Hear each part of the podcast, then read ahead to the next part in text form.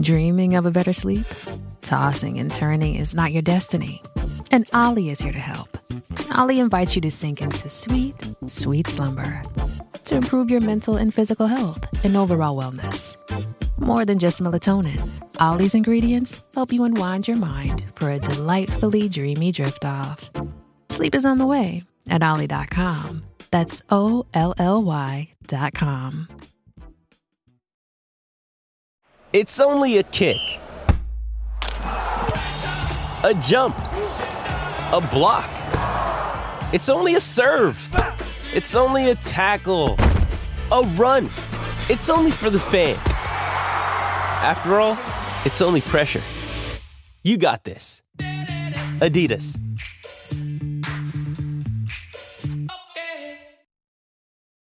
This episode is brought to you by Hyperice, the leader in advanced warm up and recovery technology. They have tons of innovative products, like Venom heated wearables to help soothe sore back muscles, Normatec compression boots to speed up recovery and increase circulation, and Hypervolt massage guns to improve mobility. Loved by athletes like Naomi Osaka and Erling Haaland. Try them yourself. Get 10% off your order with the code MOVE at hyperice.com.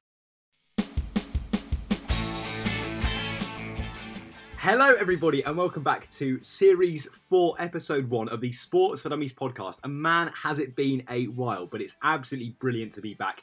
I am Lewis, and I'm joined by Hope for this cracking podcast, which has been missed dearly. Hope, how are you doing? I'm very well. I tell you what, I was looking, I was setting up our recording today, and I was like, what series are we on? Had to double check. I can't believe it's only series four. I know that is actually mental. To be fair, it is only series four, but we have covered so much content. So for those listening for the first time, this is a podcast for you. Whether you know anything or absolutely nothing about sports, me and Hope are going to wrap up the three biggest stories of the week, full of drama, full of laughs, just to catch up with what's been going on in the world of sport. And of course, catch up with each other as well. Before we move on to today's stories, Lewis, Yes. recently been on holiday. Tell us about that. Yeah, I did. To be fair, hope it was good. I went down to the south coast. My grandparents have a little holiday home down there, so it was down at the Oh. south coast, not far from Bournemouth. Yeah, very, very lovely. And weather was beautiful, so we had a great time. Although I did promise you, because actually going back a couple of weeks, I was in Paris and I had a story for you that I was going to tell you about and the listeners, um, where I was nearly homeless in Paris for Oh, yeah. Right, go on then. So, if you listen to the last episode of series three, Lewis was talking about how he went to Paris. He was doing the tennis logging, but it was the ta- same time Liverpool playing, right? Yeah, it's right. Yeah. When he arrived, there was a situation. Tell us a story from the top, Lewis. Yes. So I won't. I won't give you the full shebang because it's very, very long. But anyway, to cut a long story short, Okay. n- never. no, only because Uh, Let me re- tell us a little bit of the story then, Lewis. First thing I'm going to say to everyone, right, and I I have no animosity for anybody. I'm a completely neutral person, but what I will say to everyone listening, never, ever, ever book with booking.com. No two ways about it. I'm not having a debate. They are absolutely flipping useless. so, So- if they approach us for a sponsorship deal, we're saying no. Absolutely not. No, they are. I, I have no interest. I wouldn't even take a place. If, even if they opened the door for me in a hotel room, I still wouldn't go in because they're that useless. Hope I rocked up to my apartment that we'd booked in Paris. We got on the, you know, got off the Eurostar. It was 30 degrees, absolutely boiling hot. Traveled all the way up the metro to this, um, yeah, to our hotel or the apartment we were due to stay in, and there was no one there. There, there was no sign of life. Nobody was there. I rang the bell a couple of times. Anyway, did some of my investigation, brought out some of that Sherlock Holmes wit inside of my little skull, and I went to the next. I went to the barber's next door. Hello, do you know flat number doo doo doo whatever? Um, no. Go to the next shop. You're not going to get very far saying do do do, are you? okay, well, I don't remember. I can't remember what the number was. But Come anyway, again. yeah. But I I was going on and on and on, and in the end, I had we called booking booking.com. This was about oh goodness, this was about half eight at night. So we arrived into Paris at six. So we'd spent two and a half hours trying to work out what was going on. We eventually got through to booking.com after hours of calling and found out the room we booked was actually unavailable. So the room that we planned to stay in, they didn't mean to have up on the website, but they'd left up there for some reason or another. Anyway, so it's now nine o'clock at night in Paris. We're stranded. We're homeless, right? So we've got no room. We travel back to the Gare du Nord, which is the main station in Paris, to be safe. So we're staying around there. And it was getting later and later and later. All hotels booked full, either way too expensive, out of our budget, couldn't do it. And it gets to half 10, right? It's half 10 at night. So, it's half nine in the UK. We've You're had no- thinking, we're going to have to stay on a bench here. Yeah, we're stuffed. Yeah, we're, we're we're absolutely mudded. We have no, we've got no two ways about it. We, we've got no push or shove. It's not like we can go to a hostel because again they're all full. Literally anywhere you looked, Hope was full. There was no. Well, obviously Liverpool were playing. It was the final. Yeah, it was around that time too. But also the other thing was going on. There was a massive French art exhibition. Something there was something going on anyway. So it was like you just couldn't make it up. So we're standing there going, we're just stuffed. Like this is it now. We're, we're going to be stuck here for the night. And we were all. It was very very stressful. Anyway, an absolute blessing. I'm very grateful. So there was this guy in the Gare du Nord, a security man, spoke absolutely no English. And my two mates weren't very up for it, but I was going around to everyone saying, "Hello, do you speak English? Hello, do you speak English?" And eventually, oh, obviously in French, and it, these guys said, "No, you know, we speak no English."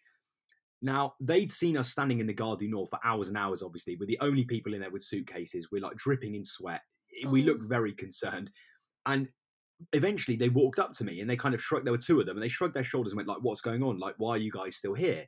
So I said one moment, got out my phone, Google, you know, my, yeah, Google Translate, right? So I go Google Translate, and it never does it correct. It never does it fully how you want it to go. But I basically wrote to them saying what had happened. You know, it, we we planned to stay in this apartment. It didn't work out. We're now in this situation. Can you help? And they turned around and they went, "Yeah, one moment, no worries." So I'm like, "Okay, great." They walked over to this hotel and checked it out for us, and it was full. So they came back to me, and the guy, one of the guys, took my phone and said, "Okay, no problem. I'm going to stay with you." And basically, Ah, yeah, to wrap it up, he walked us around every single hotel near the train station. They were all completely full. And then, by the grace of God, my dad found a train station. Um, a train station. My dad found a hotel online that we managed to book.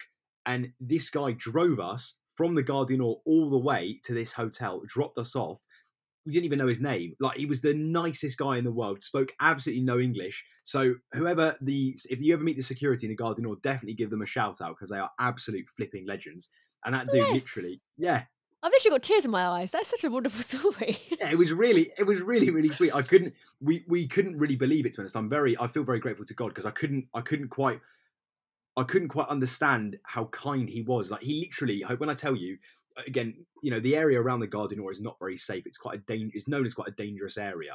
There's lots of violence that goes on there and stuff. And it was, it was daunting. You know, walking around at, at night around this place. He was looking at every single person. It was very clear that we were like tourists, not having a clue what was going on yeah. he took complete care of us the entire night took us all the way to this other hotel absolute legend really was the nicest guy and we gave him a little tip but obviously we didn't have any euros because no one carries cash so we had like you know we had a couple of euros change spare that we gave to him and it was just very very grateful so that is my story or highlight i should say from paris there you go Oh, bless him. Well, they are. There are good people out there. there For are. every Anyway, rubbish, for every rubbish five people, there's at least one good person. Before we start, Lewis, I know you're keen to crack on. Do you know someone called Duncan Cross? i do know duncan cross yes Okay, Duncan is very excited that we're doing series four. Duncan isn't. oh, Well, Duncan actually was one of my best mates back in the day, back in year ten and eleven, back in the, the days of oh goodness, what was that? What what cl- we did all sorts of classes together. We were we did DT together in year nine. We did French together. He's a really really sound guy, massive Liam Gallagher fan. Um, yeah, shout out to I'm, Duncan. I'm trying to find Duncan's message so I can quote him exactly. Oh, there he is. I did think we had a genuine fan, but it's okay. He's still a fan. Oh, it's not coming up. Okay, but he basically just said he misses Hope and Lewis time on the podcast. He's very excited for series four. So there we go. Well- Duncan, shout out to you. Thank you for listening. Cheers, Duncan. Really appreciate that. Really, pre- and he's stuck with me since day one. Bit of an bit of an OG. There you go. There we go. Um, but hope, go on. I was just going to say, on that merit, let's kick off with story number one of four. Oh, no, I am. on that merit, let's kick off with the first story of series four. Okay, hope we're beginning with a very interesting piece of news that I woke up to today. I was very, very surprised reading this headline. Quite an amazing story, really. We're talking about two women, Anita Alvarez and Andrea Fuentes. Have you heard either of these names, Hope, in the last 24 hours? Uh, are they swimmers? Yes. Right. I think I did see this, although I thought someone's name was Sunny or something. But maybe the headline just said in a sunny location and I got confused. Maybe. Wasn't I mean, this- it was in Budapest. There was something about a swimming swimming pool si- emergency. Yes, that is right, Hope. So, American swimmer Anita Alvarez was competing at the World Aquatics Championship. Now, she was competing in the final of the solo free event in Budapest, and it was sunny, that is right. So that's probably where you read the sunny title. She had actually just completed, well, again, there's no video, so it's kind of hard to make out, and lots of reports have, have given different news headlines. But the way it's kind of written is that she was either at the latter stages of her um of of, of her uh com- no what, what, performance you might call it. Say that line again. Okay. Um, she was in the latter stages of competing, and she'd either just finished or was about to finish, and all of a sudden she just fainted. So literally, in a, in a split second, fainted in the pool and started to sink. And her coach, Andrea Fuentes, literally dives in, and there are these absolutely incredible shots taken by photographers of her diving in to save her, picking her up and taking her out the water. And the the entire scene of how this all happened was literally in like milliseconds absolutely insane and incredible, incredibly done by um, Fuentes for that kind of um, in a bit. What would the word be? Instinct. Yeah, incredible instinct to just dive in and save her. It was absolutely amazing. So there you go. That has just happened in Budapest. Oh my goodness. That is so scary. It's very, very. Do we act- know why she fainted? Is there like have they checked? Uh, I mean, maybe they've checked her out and haven't actually released that information yet.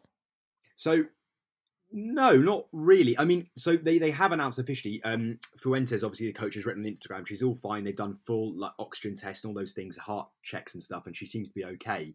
But no, they haven't released why. And even worse news, Hope, something that we can definitely talk about now, and it's more of a, a discussion, not necessarily debate, but I'd be interested to hear your opinion. Is that this isn't actually the first time Alvarez has fainted. She actually fainted back in the Olympic qualifications in Barcelona last year. And again, Fuentes had to jump in and save her. So this is the second time it's happened. Now, Hmm. the kind of the reason that they've given, the reason that Fuentes has said this happens is because it's uh, she's referred to it as high endurance sports. So stuff that she's her statement she wrote was we sometimes forget that this happens in other high endurance sports, marathons, cycling, cross country. We have all seen images where where some athletes don't make it to the finish line and others help them to get there. So my question to you, Hope, is let's say in football right now, there's a footballer that faints. They go through lots and lots of checks. They might be out for a couple of months. Do you think in this scenario where she's fainted twice, would it be correct for her? She's due to compete tomorrow on Friday. At the time of recording this is Thursday. She's due to compete tomorrow in Friday on, on Friday um, for the yeah the team's finals. Should she do that? Should she be allowed to compete literally two days after this accident has happened? From a health perspective, not that I'm putting my doctor hat on. Oh. um, from a from a health pers- perspective, Are the glasses I- I- going on? yes, I, I think no. I think that from a health perspective, that actually she probably shouldn't be allowed in case there is something deeper going on there. I say that not trying to make it about me, but the other day I passed out. Yeah. I had like a sickness and diarrhea bug, and it was to clearly because I, it was clearly because I was dehydrated because I literally had nothing left in me. But I went to the hospital to get checked out because I had concussion, and he was checking if he was asking me questions like, um, "Are you on your period? When was your last period? Um, have you had sex since your last period? Have you been co- coughing a lot?" Or have you been passing any blood? And the reason he asked me those questions is because he was concerned that maybe I passed out because of an internal bleed. So, from a health Oh. perspective, if this has happened more than once, I mean, okay, the fainting that you mentioned happened probably years prior, but actually, if she's not had a full health assessment just yet, then there could be something more going on there. But on the other side, uh, on the other hand of that, as an athlete, she should know in herself if she's okay enough to do it, and it wouldn't be a good experience for her. In fact, it would be heartbreaking if she was told you can't do it. If she felt well enough to do it, and it was happening because maybe eh, because of the high endurance or because of nerves. Yeah, absolutely. I mean, and some sports naturally. So I'm on the fence. In conclusion, No, I think, I think, but I think I, I'm the same. I think it's it kind of goes both ways. I feel I feel differently if it was say like powerlifting or someone like Eddie Hall, where you literally do pass out as you compete in the lifts and stuff. It's a bit different because that naturally does happen given the extremity of the sport. But I never, I never thought that I never thought that this sort of type of swimming was a was a high. I know it's high endurance, but you wouldn't associate it with passing out. Like I, it never, Mm. it kind of, and the way that it happened too, it wasn't like it wasn't like she started sort of, you know, in the water, started to get a bit sleepy and fainted. Literally, as she was performing, it was gone, like complete blackout. And you see the photo of her sinking, and it's like it's not very natural. It doesn't look it doesn't look normal. And exactly as you've said, I think questions need to be raised. Given it's happened before, of course, that there's one aspect that you have to say if that's her career, that's her profession, that's what she loves doing. But if it's going to cause you to pass out, then you know you've got to kind of weigh up the, the, the pros and cons of that, right? There's also the disruption it would cause to the other people who are competing as well. If that's happening, it kind of this might not be the right thing to say, but it could even take a shine off people who perform well because all the media outlets are going to be talking about what's happened with the fainting for one reason, or kind of the cause for concern from an, from another angle where people are the other competitors are actually worried about who they're competing with in terms of her health. It's a sticky one. It's a sticky one. And obviously there is the situation as well. I know you mentioned weightlifting there. Um, and like on World's Strongest Man, I've seen people pass out. And there are the big cement balls and all of that situation, which obviously could cause injury. But if you're passing out in water, there is the high probability of drowning. So that increases the risk of allowing you to compete. No, for definite. And you're exactly right, as you said there, that there are photos also, Hope, of her US teammates, and they look absolutely terrified. Or, you know, there are tears, lots of them very, very shocked. And there's no surprise, you know, you're not going to casually stand around when that happens and, and react in a good way, it's obviously going to really, really affect you. And you're right that the media outlets then don't necessarily focus on the good stuff that's happened in the day. It's all about that. And you're you're spot on. I think I when I reading the articles, there was no news on how anyone else got on or how people competed. It literally was all about her. In the end, she finished seventh actually, despite not finishing, which was quite amazing given that the circumstances that happened. Um, but there you go. So we'll have to wait and see whether she competes again, say on Friday. But I'd be interested to see actually long term what this uh, the effect this has on her career and whether she will continue doing, um, yeah, kind of taking part in in free solo swimming. You don't want her legacy, or I'm sure she doesn't want her legacy to end up being, oh yeah, that's the one who fainted all the time. So Yeah. there is that in terms of a career career respect, but there's also the element of encouraging the younger, younger generation. That is a big thing that is often talked about in all different types of sports. That especially young women, you want to encourage them to get involved in sports. This, if people saw this, they could be scared. Sorry, there's a jet going over. Meow. Um, they could be actually. Oh, still going. Can, can, can we not? Can we not? I'm just going to carry on. Um, it could actually make young people think, oh no, I don't want to do that. I don't want that to happen to me. That's scary. Yeah, and I, I'm really glad she's had a full recovery and that she's managed to recover, and you know, there's been no kind of consequence off of that, which is great. But you're right, you know, if you're taking part in a sport, I think let's come back to kind of what we were saying with powerlifting and stuff. You know full well when you get into a sport like that, there are serious risks, or whether you're doing heavy lifting or cement ball picking up, whatever the the bonkers things that they do in the world's strongest man. You know there is an element of risk to that, but I've never, in myself, I've never associated swimming necessarily with risk. But you're right, it does come with that added element of drowning, and there, there are multiple reports saying that if she'd stayed in there for a couple of seconds longer, or if Fuentes hadn't reacted, actually, um, there was a serious risk of drowning. But on top of that, too, I think question marks need to be raised about the the lifeguards. You know, Fuentes in a um, in an interview afterwards was absolutely furious and kind of said, "Look, the reason why she jumped in because the lifeguards did nothing," and it makes you, it really does make you wonder, like, what were they doing in that moment, and what actually happened as a result of her having to jump in, and then not only that, an onlooker, a fellow onlooker, jumped in who was kind of an unknown, jumped in to save her as well, and you just think like. What are the lifeguards doing in that situation? What's happening that means that they didn't even bother to jump in? It's just really strange. Well, I assume there'd be a full investigation into that. I imagine there will be, yeah. So we'll have to wait and see. But that remains to be seen, Hope. But there you go. That really is uh, is story number one. So hopefully, and we wish Anita Alvarez Of all the best in her recovery. And hopefully, um, she can bounce back and you know get any tests needed and find out what actually is going on. And let's see how she gets on on. Friday. Exactly. Lewis, what is story number uno? So we've had swimming. What's next? What? She's not swimming. See, this is She's why not a swimmer. you're brilliant.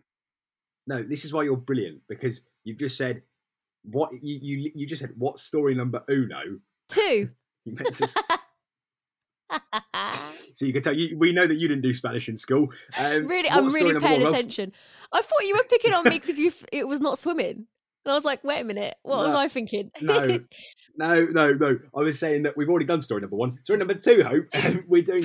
In, yes, we've just actually had the NBA Finals. That is completed, Hope. But we are now going to discuss story number two. Is the NBA Draft 2022 featuring an XGB basketball? Have you seen Hustle by the way on Netflix? No, that's something I need to watch. I've been. I'm really surprised you haven't last- watched that because you are number one basketball fan. Don't you worry, that's on my list. No, the reason why I have, honestly, I my life has been non-stop since I got back from Paris. So now I've got some time on my hands. I'm going to watch it. I have a plan. Tomorrow night, the fam are out. I've got some time on my own. Get yourself a pizza. Is it amazing? I loved it. I mean, to be honest, Really? it reminds it's it's like the basketball version of Creed. Okay, right. So you kind of know how it's going to go, but it's a good film. Yeah, I can. I can guess. I'll definitely. and definitely you will know some yeah, people in there because I didn't know who they were, but you know basketball. Oh, they, oh, ah, it's got. Okay, that would be cool. Actually, it's got. Uh, okay, that that would be I- wicked. I I'm think it's a better legacy basketball film than Space Jam. Wow. Okay, that's a that's a big call. That is a big call. Space Jam okay, 2, I'll Space Jam 2, which has got bad reviews. I, Space Jam Two. Is There we go. So I think it beats Space Jam 2. Right. Have you watched Space Jam? no, but you said it was bad, so I trust you. yeah, it was dreadful. Um, and for anyone listening, no hate, love you, LeBron James, but yeah, it was not not the sort of film. Let for us me. know. But, Um, but but- before you go, Lewis, sorry, I keep I keep butting in when he's trying to say something. But if don't you worry. watch Space Jam 2 or Hustle, tell us what you thought. You can email us sport to dummies podcast at gmail.com. yeah, let us know because I mean, to be fair, Space Jam Two was fun. Like the concept was fun and it was cool. But when you've had a film that was that good as Space Jam, it's hard to match. As you kind of said, the legacy. It's kind of hard to match the hype that that builds, and it just wasn't there. It wasn't the same sort of. Sometimes just leave it where it Um, was and move on. Yeah, exactly. And just enjoy, you know, it could have been a one time film, didn't have to be two. But anyway, there you go, it's been made now. So we hope are talking about a man called Jeremy Sochan, who actually is a professional basketballer for Poland, but has lived in the UK. We'll get onto his career and his history, all about that. But it's very, very exciting because it's the first time since 2010 that an ex GB, or whether you want to call him a GB international, we can get to, um, is in the NBA draft. And he's definitely, definitely going to be drafted tonight. So it's very, very exciting Ooh, news. drafty. what was his name again? Drafty. Jeremy Sochan. Jeremy Not Shoshan. Soshan. I think in America they call him Soshan. Soshan. But he's got an interesting, very interesting background, Hope. So he's he's got a Polish mother, American father. He moved to the UK when he was two. He was born in America. Um, and his mum was actually a pro basketballer. So he grew up and his life was based around basketball. How so, tall you is know, she? He kind of got. I don't know how tall she is, but I know how tall he is. How tall is he? He is six foot nine. Oh, he's so So- big. So he's a tall dude. He's got a very, very big wingspan as well. His wingspan's enormous. I didn't know. What? It wasn't even English. I didn't think you were going to say wing. I thought you were going to say something winky. Uh, and oh my days. You are this is what happens. We don't do this podcast for weeks and you just lose the plot. You lose the plot. Sorry. You naughty person. Wing, not winky. Wing. Oh, I'm sure wing, that's. I'm sure his winky is fine too. Carry on. His mum was a basketball player, professional. His, yeah, his mum was a Height basketballer. unknown. And age exactly height unknown, player unknown, but I knew she played basketball professionally. Um, he joined age six the Solent Kestrel, so a team down on the south coast, where he kind of continued to develop his skills and stuff, got better at basketball as the years went on. And a few years later, he moved to Milton Keynes and joined the Milton Keynes Trojans, they called it, the MK Trojans. And at that point, he had the choice. He had to decide between football or basketball because he was a goalkeeper. Exactly. This sounds like. Can I? This sounds like the, the plot of Hustle. I'm not joking. Really. I'm not trying to give any spoilers, but No, don't, you're going to ruin sorry, it. it's just very similar Yeah. so far. On. Blimey, yeah. Um, but yeah, he he was actually a goalkeeper in football, which kind of makes sense. Being six foot nine would be a brilliant goalkeeper, really tall, probably quite athletic too, being a basketballer as well. But he decided that because he wanted to follow his dream of making it to the NBA, becoming a you know professional basketballer, he had to take it seriously. So at that point, he dropped football, continued with basketball, um, and then away he went. So he actually moved back to America a couple of years later to develop his career, and now he is literally about to take part in the draft. So he played one year in co- kind of college university basketball, if you will, for the Baylor Bears, and he averaged 9.2 he 9.2 points per game, which is all right. It's not great, not bad, but his highlight hope is his defensive attributes, one of which he averaged 6.4 rebounds per game.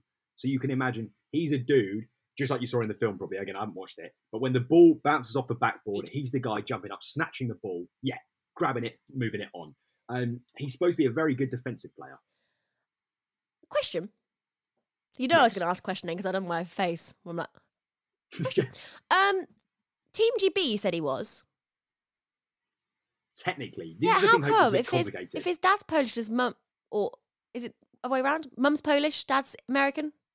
American, correct. So, living in the living in the UK, so in, in Great Britain, he had the choice between playing for Poland or playing for uh, playing for U, the GB. But he decided to pick um, Poland over GB because of the money involved and the opportunities. Because in the Euro leagues in Poland, there are there is more money invested into basketball than in Great Britain. And Why? I think from a because as I think as we spoke about before, Hope in Europe, there's actually quite a big push for basketball in countries say that aren't necessarily as big in football. Somewhere maybe like Poland, basketball is big in countries that you wouldn't expect. Places like Spain, France, um, Poland. I didn't even actually know that Polish basketball was very popular, but actually reading into it, it clearly is. And he clearly also there was definitely a money element. He definitely highlighted that there was definitely a payout in some um, some format. And I my bet would be that the money disparity between say the top um, the top paying sports in Poland versus in Great Britain are absolutely enormous. So if you're a top footballer in Poland, I imagine your wage would be quite similar, say, to a basketballer. In the UK, in Great Britain, if you're playing professional football in the Premier League and you're a, you're a professional football um, professional basketballer, the money that you earn is completely different. So I suspect that probably played an element too. Um, but there you go. So technically, he isn't necessarily playing for GB, but the reason why it's so exciting is because he actually lived here, and it's very rare that you actually see people that grow up in the UK that play basketball here that then move to America and actually make it full time. He could have been in the GB. Correct. He could have been for GB. That's right. He could have been. Question for you: As someone who is a basketball fan and a football fan, do you wish basketball was as celebrated and respected here as much as football instead of football. So, would you like basketball to replace football? Good question. Okay, Hope, for me personally, my take on it is this I would say yes, but the way that it would work doesn't work. So, the way that you want that to happen is impossible purely because the NBA is a franchise, it's set up as a league, it wouldn't work. So, in one aspect, yes, I'd love there to be a, a, stronger GB league, like a league in the UK where um, American basketballers flew over and came over here, played their basketball. We got to watch, you know, LeBron James, um, Giannis Antetokounmpo, whoever it is that's the top headliners. But the truth is that never happened because the NBA is already an established thing. It's like the Premier League. You could try and grow another league like the MLS. If you flip it around, say, football is is well soccer out in the US is growing in one aspect. It definitely is developing into a into a much more um a, yet celebrated sport in America. But I think the fact of the matter is it won't be as ever big as baseball. It won't be as big as NFL. It won't be as big. It might be as big as basketball to an extent, but it won't be. And I think that's the thing. When you have roots in certain traditions, be it in football or in cricket or whatever, it's hard for other sports to really blossom up when there are already things established in place. So in one aspect, yes, I would. I'd love it to be that there was a, a proper basketball, um, yeah, proper basketball. I, I, think fan fandom, if you understand what that means. Like, I wish there were more fans. So on your road, say instead of living on your road and you've got a Chelsea fan and a Leicester fan and whoever, you've got an LA Lakers fan and a Boston Celtics fan and a Miami Heat fan, and that way you could all talk about it. But unfortunately, because of the domination of sports like football, like cricket in this country, that won't ever happen. So and I think there's also something very cool that, and again, sorry to no, you're not. Go.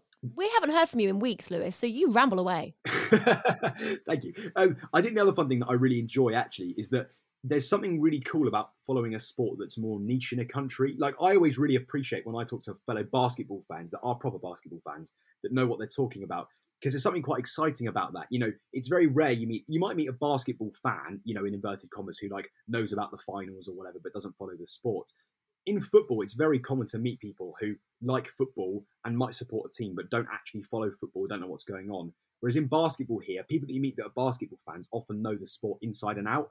And that's really cool because you can actually have those deeper conversations straight away about the sport than kind of having to introduce eh, like, you know, with a football you might meet a football fan who doesn't know anything, only knows about say like the England national team. That doesn't happen in basketball in the same way. So there's something cool about that to follow a sport that's kind of less um yeah, less appreciated here. I really want to go to a basketball game. That's the end of the conclusion. That's the end. Full stop. Basketball games are legendary. Great atmosphere, loads of fun, very high pace, high entertainment. Great sort of outside things, uh, like external factors too. You know, you've got the the halftime shows they do every time they take a break. They do like you know they'll do like they'll shoot the t-shirts and they'll do all sorts of fun things and they'll do like kiss cams and dance cams. Brilliant, well, let's hope fun. that one day when Sports for Dummies is huge, we get invited to go to a game. Yes, absolutely. I'm going to put that out wrong, there into the ethos. You should, yeah, you should, you should, you should say because I think, I- I mean, don't get me wrong. There are games here that are great, like London Lions Basketball, you know, Association. They get lots of fans every week. They're a popular basketball team in the UK, and there are actually ex, um, ex-American pros, ex-European pros who come and play in the league. But the truth is that with the other sports they have to compete with, it's very, very difficult for basketball to really blossom. But either way, it's a very, very exciting prospect. Um, and coming back to Jeremy, hopefully he ends up at a great team. It looks as if he's trained with Oklahoma City Thunder. He's trained with San Antonio Spurs. He's had meetings with other teams. So it's a, basically hope to kind of put it into sports and dummies terms as we Yeah, because I'm getting, I won't lie, I'm spoke- getting a bit lost. Yeah. So the draft hope is basically if you imagine right now, we'll do it in we'll do it in football format. It'll make most sense.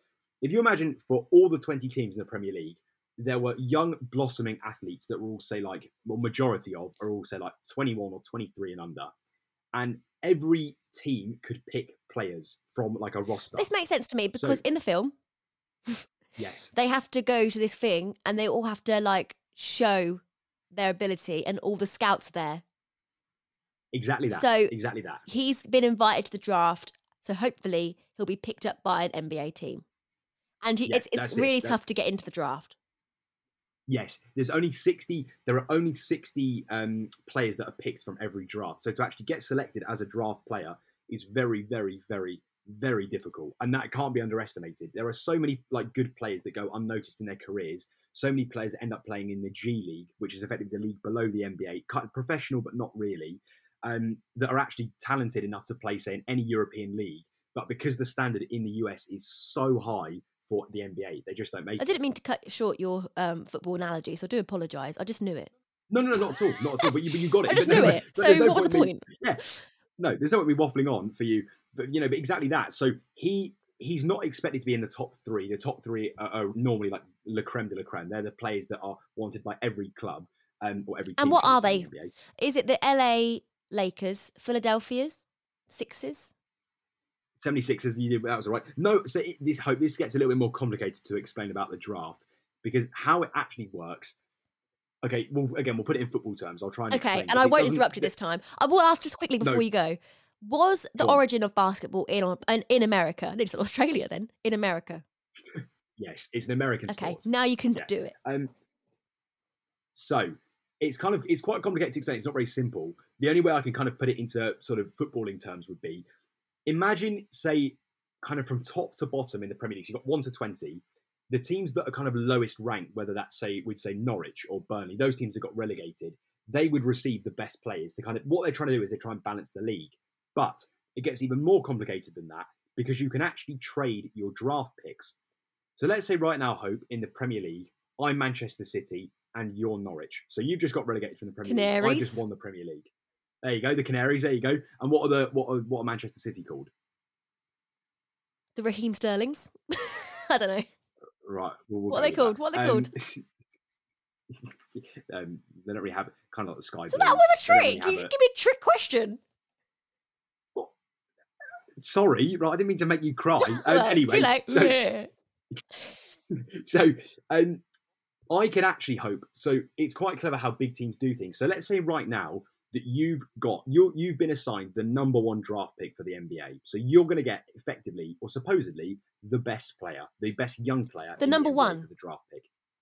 Exactly, or whoever. Well, again, it gets a bit more complicated. Okay, because Is it the one? Is it number one in terms of performance, or is it the one everyone thinks is going to be number one because of their reputation? Yeah. So it's not. So there isn't necessarily like there isn't an order of ranking. There isn't. There isn't like it's not like say on in football you might have Messi, then Ronaldo, then Neymar, then Mbappe. It depends on what your team needs. Like if your team needs a big player, you're not going to go for the, the shining young Yeah. star that's small and is a It's like dribbler. if we need a defender, I'm not going to want to sign a striker or a goalie because that Exactly. would So make no sense to it. my team. No. So so the top three basically are often picked by say like smaller teams that haven't done as well. Or I say smaller teams, I mean smaller teams that haven't competed as well. No team is smaller than another in the NBA really. But let's say I'm Man City now and you're Norwich and you've got the number one pick. I can trade you some of my things for your pick. So you might have a so that, so this is It's the like thing that gets Pokemon complicated. So exactly. So but it works a bit differently than that because as an example, you might have a pick for the because they, they have years of picks. You might have a the 2027 number four draft pick. Like that might just be a thing. You might have been assigned that. I could trade you two of my players and some money, and you might trade me a player back and also your draft pick. So what some big Ah. teams do is to keep building so that their players don't get old. So let's say someone like, you might regret I don't know, that because the then you might need one in 2027. Well, this is the thing. So it all gets it all gets complicated because because you could you could trade me right now your draft pick for a number of years down the line. That's going to be a top pick, but I equally might by that point I might have built a team that uh, like I don't need that draft pick anymore. So it's kind of like a wasted pick, and you've got rid of it, and now you really need it because your team's fallen off. So there's actually a lot of skill involved in the NBA draft and working out how to trade players and stuff.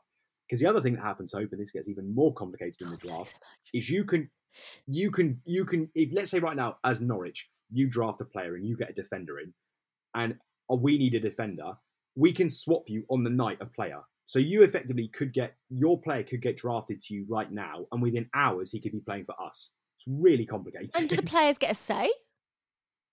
no. Oh. in Oh, basketball it's basketball's very it's very cutthroat i hope is the only word to use. Like it's very much like we decide what we're doing the players do get a say to an extent you know if you're lebron james you're not going to get traded out of your team like that how old but is he, by the way? He must be getting on. lebron 37 Yeah, he must be get. He's on. he's old When's he going to retire? still a legend though oh i don't think for years Really? for years but no he no no no no he'll keep going because i think he'll he's trying to build a career really that is that's like long lasting and he's trying to outlive michael jordan and, and players that have come before And how old were they when they legends. retired? Michael Jordan, was he, was You can give like a rough. You haven't got to give the real age. No, yeah, I don't know. I think Michael Jordan, they Michael Jordan, um, Kareem Abdul-Jabbar, Kobe Bryant, they were all in their late thirties, possibly early forties. Kobe Bryant didn't. Did he retire or did he die before he retired? He did retire, and then he no, he retired and then he passed away. Yeah, really sadly. That Yeah, does suck, but- doesn't it? Yeah, so it's so. I mean, more than he- suck. So it like is devastating. But the fact that you work your life doing a job that you maybe love, retire, and then that happens, life sh- oh, it's short, isn't Abs- it? Absolutely horrendous. Yeah, and that's why you've got to take every opportunity. Which is why you know someone like Jeremy Sochan who gets the opportunity to play in the NBA, you've got to take it. And it's very, you know, it's quite exciting. Hope to say that you know he'd been growing up as a kid in the UK. You'd watch LeBron James, you'd watch these players on the telly that you dream one day of playing against, and he is the same position as LeBron James. Well, So only if he had Sky Sports. Because if he had just normal telly or Freeview, then he probably wouldn't have watched it.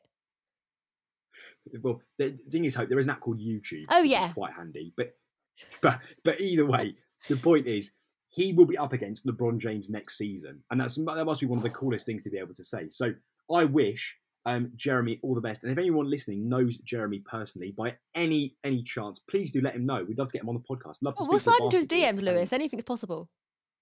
yeah, we'll give it a go. Well, We'll we'll, it a whirl. But I'm going to give it a whirl, and you can give it a whirl as well. We'll be like, hey, Yeah. come on. Um, But before we move on, sorry, go on. Yes. What? Well, I was gonna say, you've got to keep your eyes on the prize for the NBA draft. What team would you like to see him get drafted for? Well, I'm a Miami Heat fan, so I think it'd be cool to have him play for the Miami Heat. But equally, the Miami Heat have had a UK-based player before, so I think given that he was born in Oklahoma, you know, he kind of he doesn't support Oklahoma necessarily, but it sounds like he's got quite a lot of affiliation there. I think that would be very cool to see him go there, but I don't know. He could he could go anywhere. That seems like the NBA draft. You just never. Do. Miami Heat have a sponsorship deal with Doritos Heatwave? Because if they don't, they're missing a trick. No, Quite don't think they frankly. I can be your marketing go. lady. Deep breath. Tell you what, Hope, it's absolutely boiling. Hope, story number, what's number three in Spanish? Tres. Way! I don't know if I'm getting my Spanish and my French mixed up. I never learnt Spanish Oh. in school, only French. Oh, didn't you? What was what's three in French then? And uh, trois. But I did say tres, literally- so I got it right. Yeah, I was saying you're multilingual. I didn't even know. I was multilingual. gonna make a point. multilingual. Amazing. So, literally so talented. Um, yeah, story number three, Hope. We're talking about a legend, someone we've actually spoken about a long, long, long Another time ago. legend. A, no, no, but now a proper legend, an absolute proper legend. More than We're us. talking. I mean, she does have 23 Grand Slams to her name. We're talking about Serena Williams. Oh, I heard her on the radio. Did yes. you? I don't know if it was her talking or someone was talking about her. because I was driving and I weren't really listening. But Amer- American accent. mm, I don't know. I can't remember. Basically, I can't remember. Okay. Had concussion, remember? Let me just milk that. Um, Serena Williams. Something. I had concussion. Did you know that? Um, I passed out. I don't know if you know. um, Serena Williams is talking about maybe not returning to tennis because she loves her out of tennis life a lot. There's like a conversation at the moment. Am I right? Yes and no. Uh, In in one aspect, you are right. There's question marks about her future and stuff. But the main reason, I hope, why we're talking about her today is because she is officially returning after 363 days of not playing a singles match. She is returning to action on Monday when Wimbledon begins. So I was totally wrong then. Yeah, so I why didn't you say say it, yes but- and then no? It was obviously a big Well, fat no. No, because because in because you're you're right in one aspect, and we'll get to that in a minute. So the seven-time champion actually was forced to retire today. Time of recording on Thursday. She was actually playing in a doubles tournament in Eastbourne with another amazing tennis player who's called Ons Jabeur, a um, Great name. a Tunisian, yeah, great name, a Tunisian tennis player currently ranked number three in the world, number or third in the world. She's incredibly talented. Unfortunately, they had to pull, a, pull out of their semi-finals double match because uh, Jabeur suffered a knee injury, by the sound, twisted knee or something like that. So they're not competing. So now all of Serena's attention turns to Wimbledon. But hope it's big, big news because she is returning. A 40 year old woman hasn't played tennis for 12 months. She's just got to the semi finals and had to kind of unfortunately retire circumstance out of her control. She's had a But baby. she's returning. She's had a baby and she's returning to tennis hope in an incredible way, a way that no one expected in any way. So the question is, hope, how's she going to get on? How is she? I'm just excited to hear the grunts of Wimbledon. Eh, eh. When me and my friend were younger, we used to play swing ball and we used to make the noises. yeah, Did you ever do that? I mean, it's not- Where it was like, "Ugh, no. ugh." Well, because I mean, because the only thing about swing ball hope is, in my opinion, right? don't diss swing ball because swing ball is a brilliant game. No, it, was fun. The only thing that ever, you know what annoyed me about is. it though, right? Is when no, no, no, it isn't. No, it was because when did you last play swing ball, Hope? Well, do you know what? We've actually got one at Argos. My mum needs to go pick it up. Oh, really? Yeah, so Oh, I'll be yeah, playing like, it soon. right? But it's one of those. The only trouble, my issue with swing ball is when the ball comes to you and you miss it, and it goes round the stupid thing, like the pole, and you've got to unravel it to do it again, and then you hit it and you miss the ball again. It goes all the way around the pole. It's just sounds like time. rubbish to me. Right? I'm sorry. I, I forgot there was a national swing ball tournament. Well, coming no, if you if every time you whack it, it's, get, it's wrapping round the pole, you're obviously not very good, Lewis.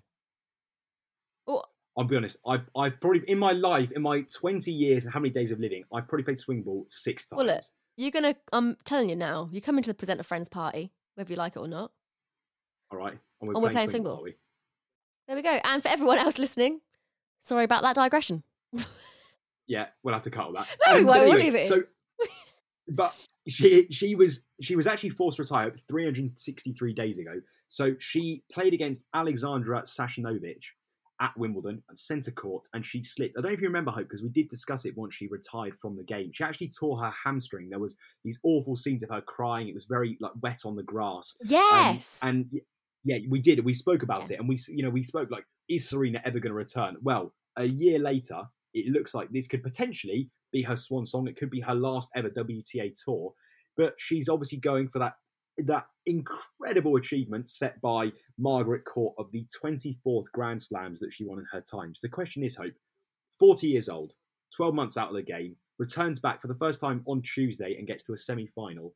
Can she go all the way?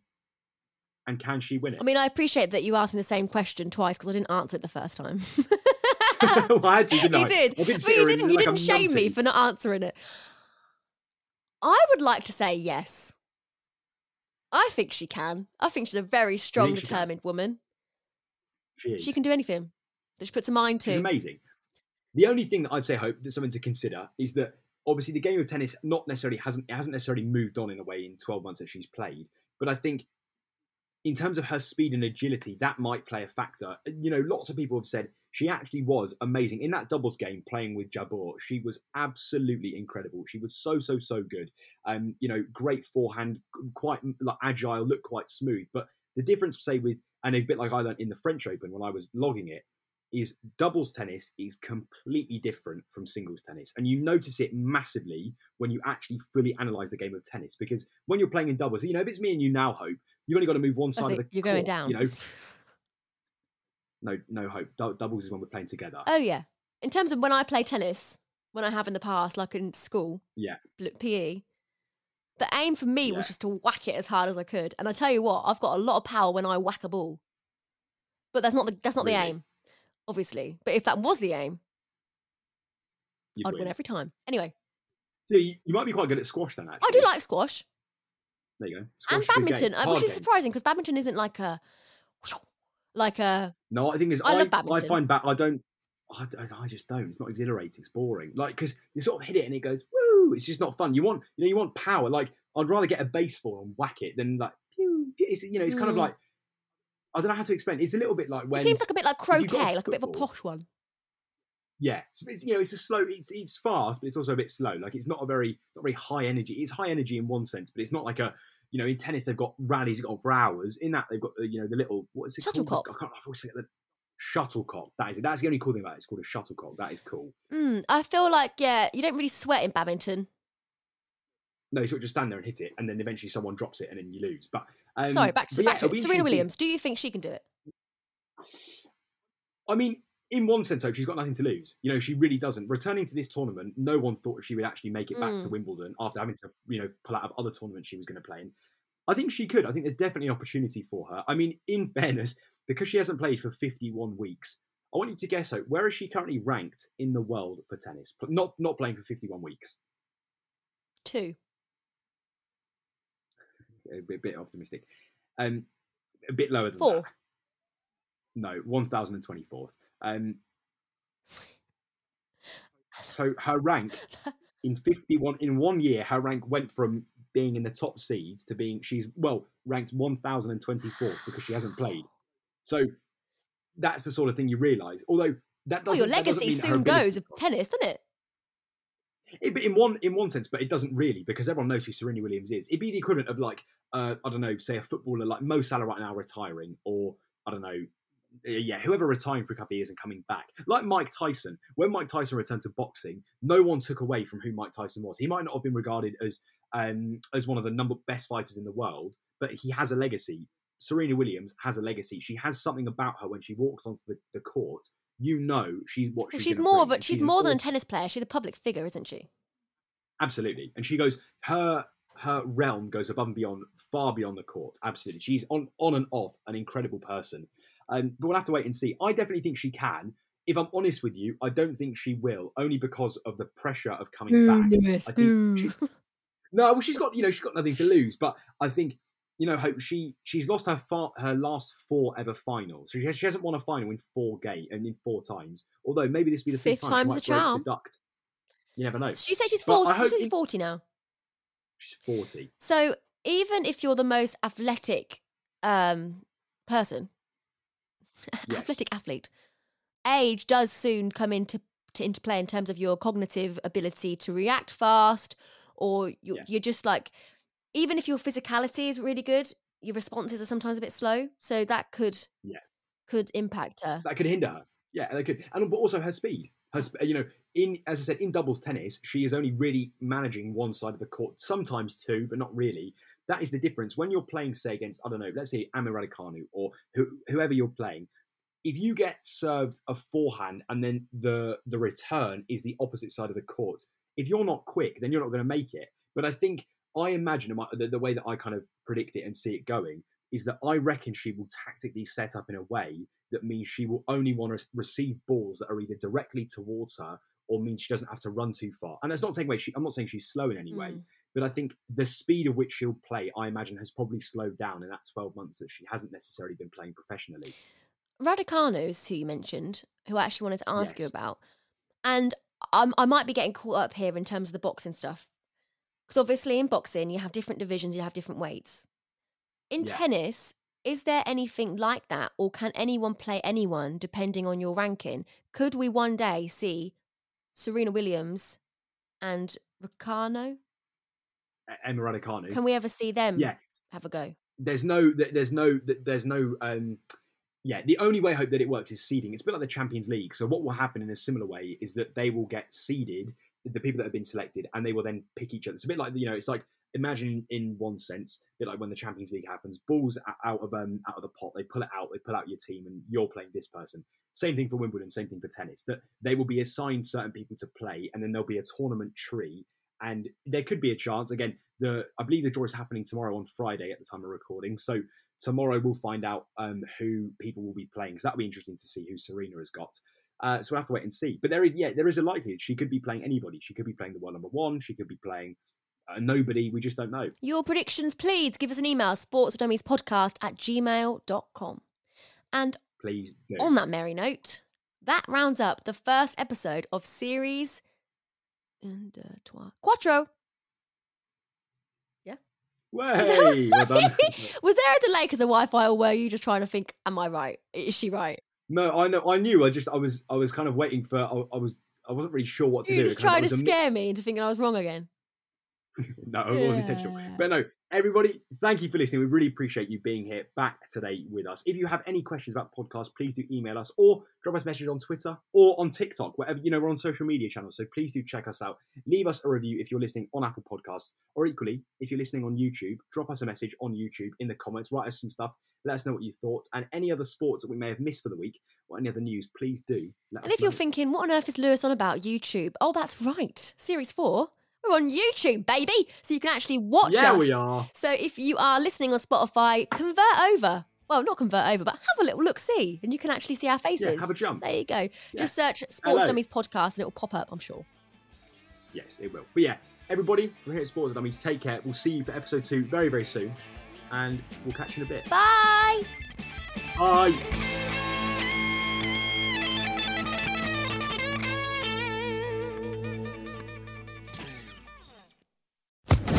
Social Podcast Network. If you only have a 401k, you're not getting the most for retirement. Wait, what? Add a Robinhood IRA on top, then they'll boost it by 3%. You can do that? and if you transfer in any retirement account, you get 3% on top of that. Is there a limit to the match? No limit. Robinhood Gold gets you the biggest contribution match of any IRA on the market. Sign up for Robinhood Gold at Robinhood.com slash boost by April 30th. Subscription fees apply. Investing involves risk. 3% match requires gold for one year from first match. Must keep IRA for five years. Match on transfers subject to additional terms and conditions. Robinhood Financial LLC member SIPC.